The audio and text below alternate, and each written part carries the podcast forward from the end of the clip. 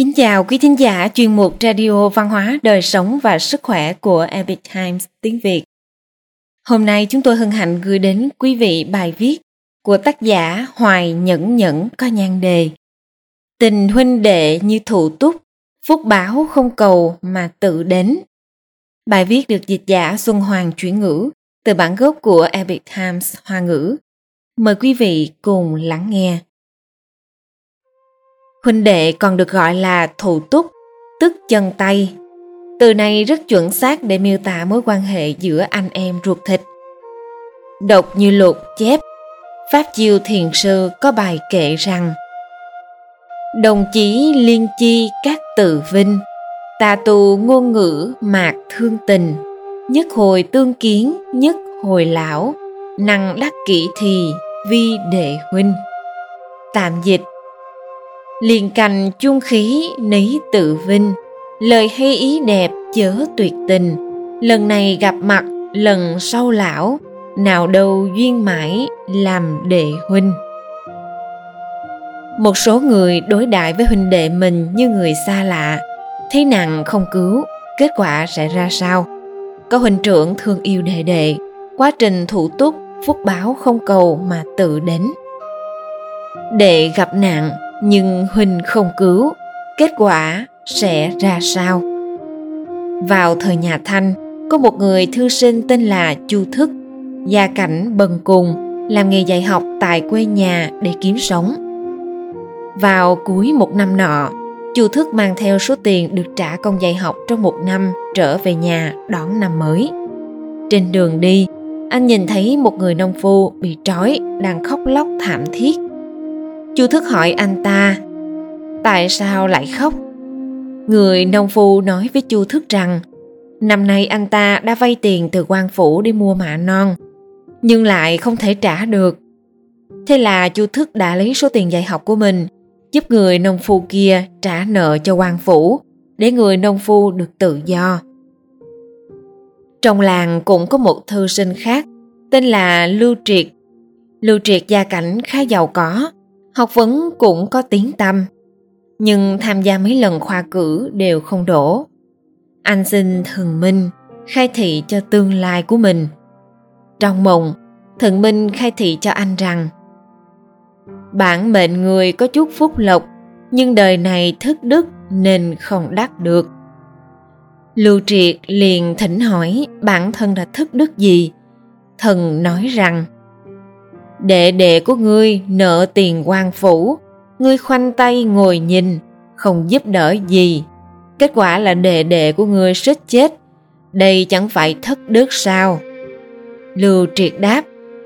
Bản thân đệ đệ làm không tốt, sao con lại mang tội được? Thần nói.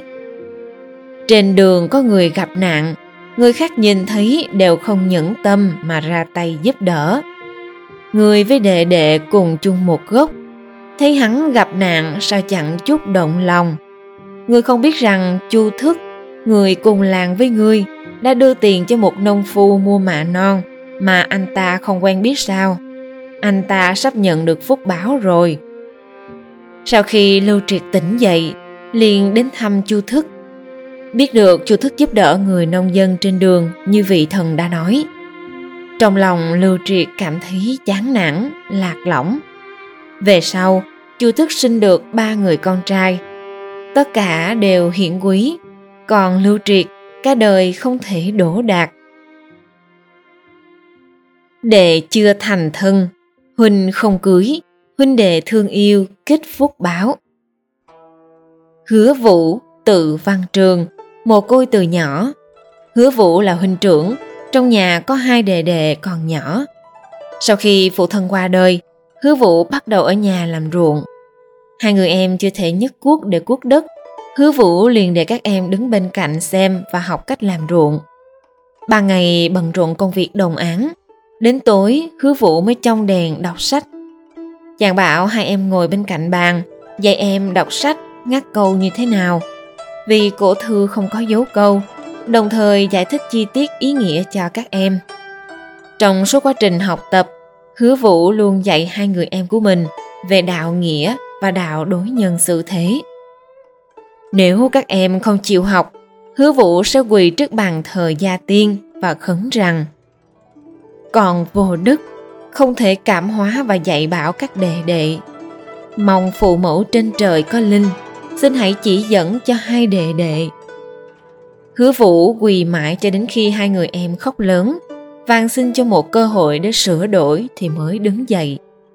Trước này, hứa vũ chưa bao giờ buông lời chê trách các em. Trong nhà chỉ có một cái giường ngủ, ba anh em ngủ chung một giường. Hứa vũ đến tuổi thành gia lập thất, có người khuyên anh lấy vợ. Hứa vũ nói, sau khi cưới vợ, thê tử và các đệ đệ dễ xảy ra hiềm khích, sợ sẽ làm tổn thương tình huynh đệ của chúng tôi hứa vũ vì có đức hữu ái, chăm lo yêu thương em trai, nên được dân làng tiến cử vào triều đình, được phong làm nghị lang sau đó, anh cưới vợ cho hai người em trai, giúp đệ đệ yên bề gia thất trước, rồi mới tính đến chuyện của bản thân mình. Hai người em đều học hành có thành tựu, được địa phương tiến cử làm quan. Nhan thị gia huấn nói, song thân mất đi, huynh đệ chăm sóc lẫn nhau như hình với bóng, như thanh âm với tiếng vang liền kề chẳng dứt. Yêu thân thể mà tổ tiên trao cho chúng ta, mở rộng ra là quan tâm đến huynh đệ, quý trọng giúp đỡ lẫn nhau. Đó cũng là yêu quý chính bản thân mình. Đối với những đứa trẻ mồ côi, cô đơn và nghèo khó, thì huynh trưởng giống như một người cha nghiêm khắc và một người mẹ hiền từ, dạy dỗ chăm sóc không gì không làm. Huynh trưởng đối đại với em trai được như thế. Cũng là đã mở ra một cảnh giới cao tầng ở chốn nhân gian. Quý thính giả thân mến, chuyên mục radio văn hóa đời sống và sức khỏe của epic times tiếng việt đến đây là hết. Để đọc các bài viết khác của chúng tôi, quý vị có thể truy cập vào trang web epictimesviet.com cảm ơn quý vị đã lắng nghe, quan tâm và ghi danh theo dõi kênh. Mến chào tạm biệt và hẹn gặp lại quý vị trong chương trình lần sau. Kính chúc mọi điều bình an và tốt lành tới quý vị cùng người thân.